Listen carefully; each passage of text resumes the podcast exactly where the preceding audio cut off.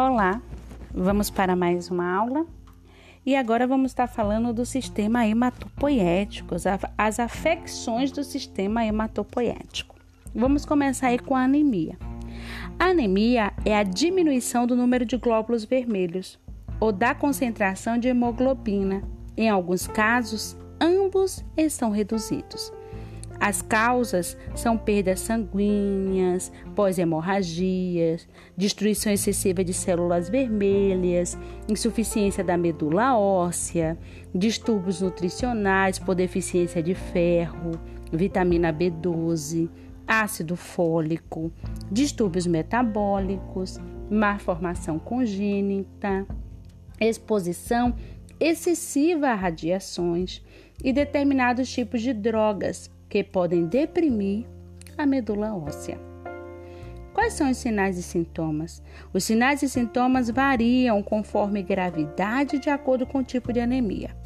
Palidez da pele e mucosa, como vocês podem ver na foto ao lado.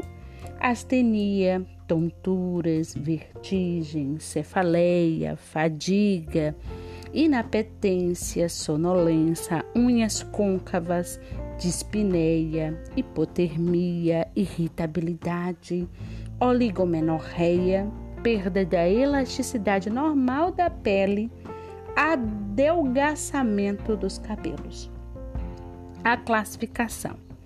Quanto à etiologia, pode ser hemorrágica, por perda sanguínea, hemolítica, quando existe destruição excessiva de hemácias, a plástica, por insuficiência de medula óssea, ferropriva por deficiência de ferro, falciforme, defeito congênico em que as hemácias apresentam forma de foice, perniciosa, devido à deficiência do fator intrínseco do estômago, que metaboliza a vitamina B12, e megaloblástica, por deficiência de ácido fólico. E quanto à morfologia, ela pode ser macrocítica, hemácias anormalmente grandes, normocítica, ela é normal. Microcítica, normocrômica, hemácias pequenas e hemoglobina normal. E microcítica hipocrônica, hemácias pequenas e hemoglobina diminuída. Qual é o diagnóstico? Anamnese completa do paciente, exame físico, o hemograma complexo, completo, né? E a necessidade de a biópsia de medula óssea. O tratamento, ele é etiológico, procurando eliminar a causa. Exemplo, hemorrágica, transfusão de sangue, controle de problemas hemorrágicos. Já é forropriva, administração de ferro. Perniciosa, administração de vitamina B12. O sintomático: hemoterapia, sangue total para as hemácias, oxigenoterapia nas insuficiências respiratórias e às vezes uso de esteroides. Dieta hiperproteica, hipervitamínica, rica em ferro. Repouso. E, em alguns casos, transplante de medula óssea nas anemias aplásticas. Leucemia. Passamos agora, falamos tudo de anemia. Agora vamos falar de leucemia. Leucemia é uma afecção neoplástica dos tecidos formadores de sangue, baço, sistema linfático e medula óssea. As causas são desconhecidas. Existe hipótese de que haja predisposição genética e de que a lesão da medula óssea possa ser desencadeada por radiação e intoxicação química, inseticidas, pesticidas, fertilizantes agrícolas e por patogenia virótica. Classificação: conforme a linhagem dos leucócitos envolvidos, ela pode ser linfocítica aguda e mielocítica. A linfocítica aguda, maior incidência em crianças, e a mielocítica, a incidência aumenta com a idade. E de acordo com a maturidade da célula, ela pode ser aguda ou crônica. Pode ser linfocítica, granulocítica ou monocítica características por aparecimento súbito e evolução rápida. A incidência é maior em crianças e adultos jovens. Caracteriza-se por leucócitos jovens imaturos, células indiferenciadas. e a crônica, geralmente linfocítica e mielocítica. Em geral, o início é insidioso, às vezes confunde-se com outras doenças. A incidência é maior em adultos e indivíduos idosos, células mais maduras, mais diferenciadas. Os sinais e sintomas de leucemia aparecem com menor ou maior intensidade de acordo com o tipo de leucemia e estado geral do paciente geralmente febre alta, dor devido ao aumento do fígado e baço e infiltração dos leucócitos na medula óssea. Artralgia, cefaleia, náuseas, vômitos, emagrecimento, astenia, apatia, tonturas, palidez, infecção secundária e principalmente de trato respiratório e urinário e cutâneas, sangramento, petequias, equimose, sangramentos nasais, gengivais, vaginais e linfoadenopatias. Qual é o diagnóstico? O hemograma. Aparecimento de anemia e trombocitopenia. Leucocitose elevada de 10 mil a 100 mil né, milímetros cúbicos, com predominância de células blásticas imatura na leucemia aguda e ocasionalmente pode ocorrer leucopenia, leucemia aleucêmica. Biópsia de medula óssea geralmente confirma o diagnóstico o exame físico e a biópsia de linfonodos. No tratamento das leucemias, geralmente se utiliza medicamentos para inibir a proliferação anormal dos leucócitos. Quimioterápicos, corticosteroides, antibióticos, antimicrobianos e antimicóticos, transfusão de plaquetas, oxigenoterapia, antitérmicos, antieméticos, analgésicos. Complexos vitamínicos, transplante de medula óssea, manutenção do estado geral, com dieta nutritiva, garantindo uma boa hidratação, isolamentos em unidades especiais cujo ambiente seja climatizado e isento de germes, como profilaxia de infecção em pacientes com granulocitose. Qual é a assistência de enfermagem?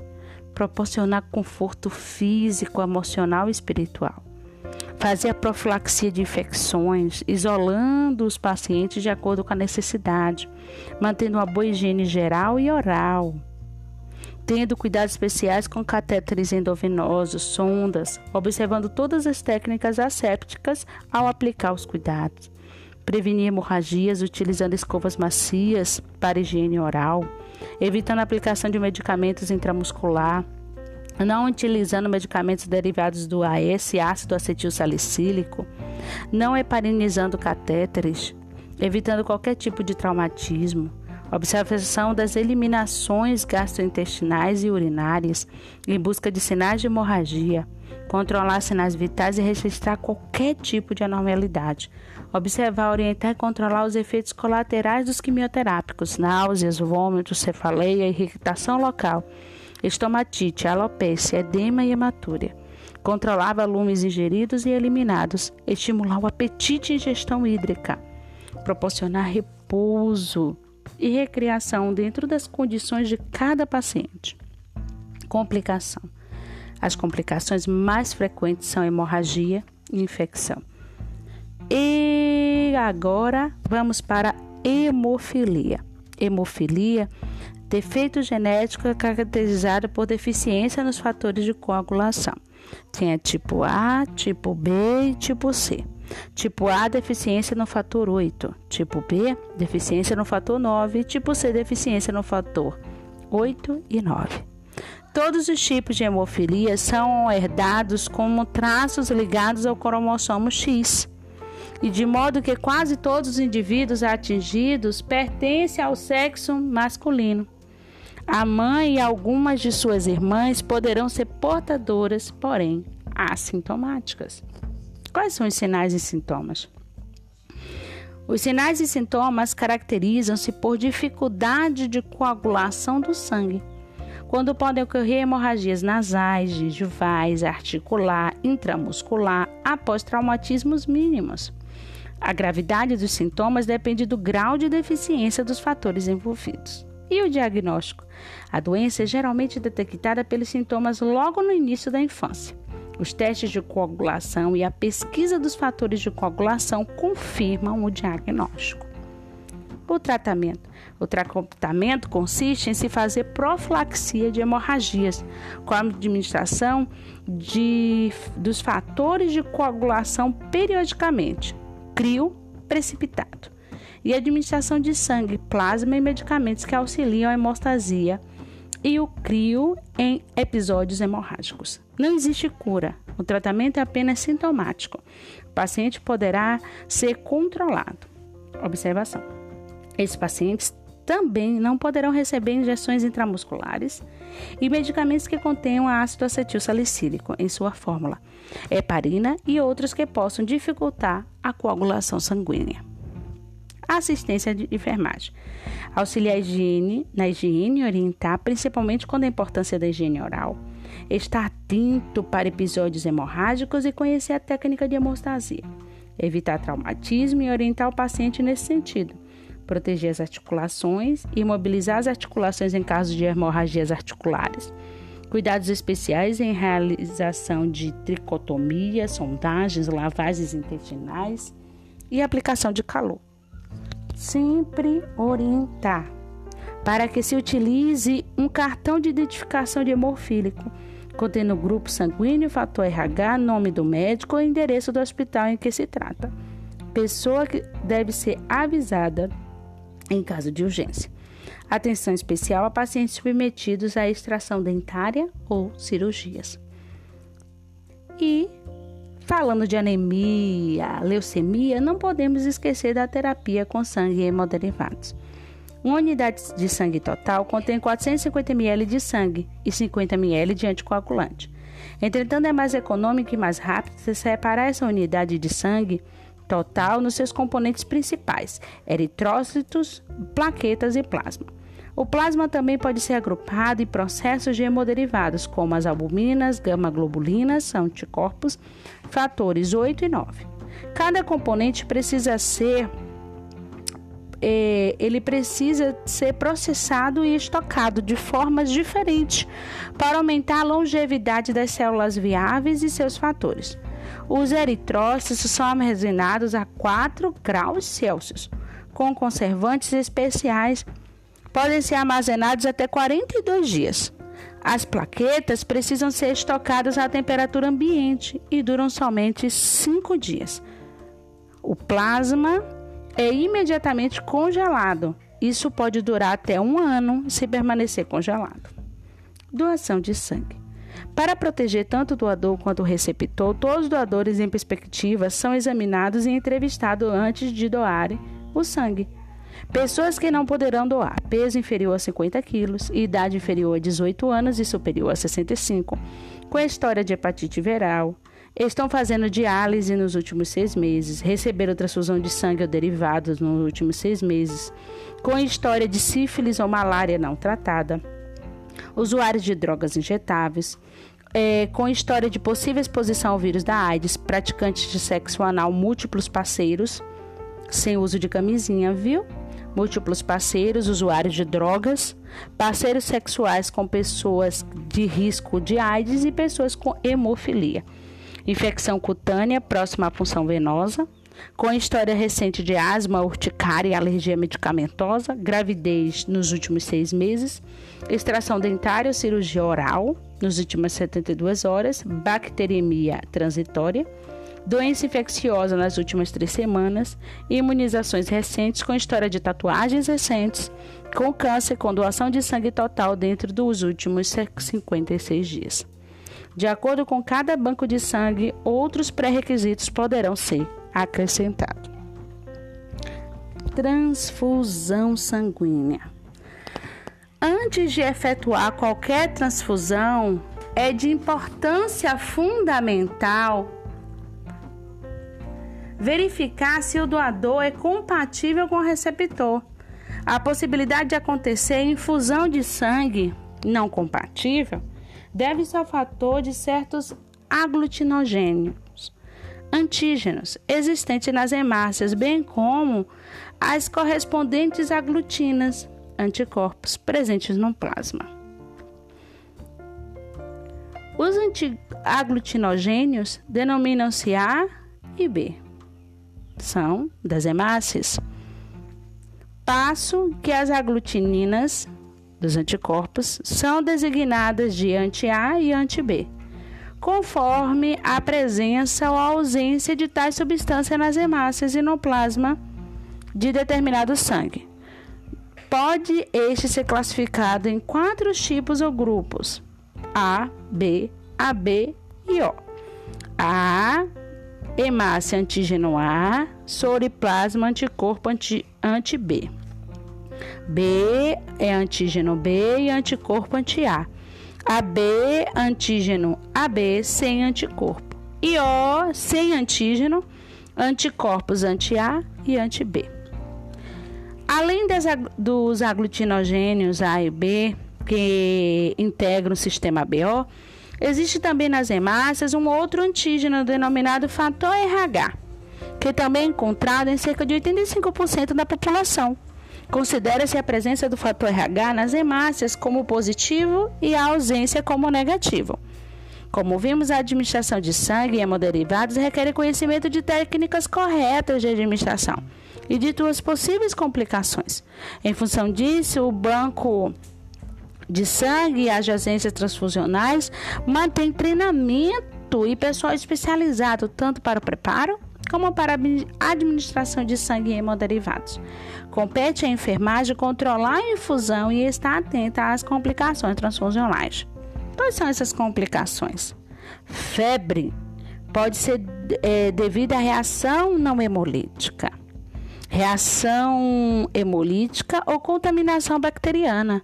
Reação hemolítica ocorre quando o doador de sangue é incompatível com o receptor essa reação pode ocorrer após a transfusão ou com apenas 10 ml de hemácias infundidas. Os, eh, sintomas consistem em febre, calafrios, lombalgia, náusea, opressão no tórax, dispneia, ansiedade, hipotensão, broncoespasmos e insuficiência renal. Pode ter uma reação alérgica, prurido generalizado devido à sensibilidade às proteínas plasmáticas no sangue transfundido. Geralmente as reações são brandas e respondem aos antihistamínicos. Raramente a reação é intensa com broncoespasmo e choque. Essa reação são tratadas com adrenalina e corticoides. Sobrecarga circulatória. Se muito sangue for infundido rapidamente, a hipervolemia pode acontecer. Se o paciente sofre de hipertensão, as consequências podem ser graves. E contaminação bacteriana. O que é isso?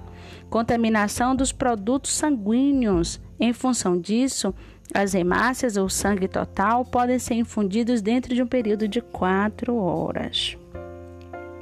Muito difícil. Dentro esse período aí, tá bom? O paciente pode apresentar febre, calafrios e hipotensão, choque séptico.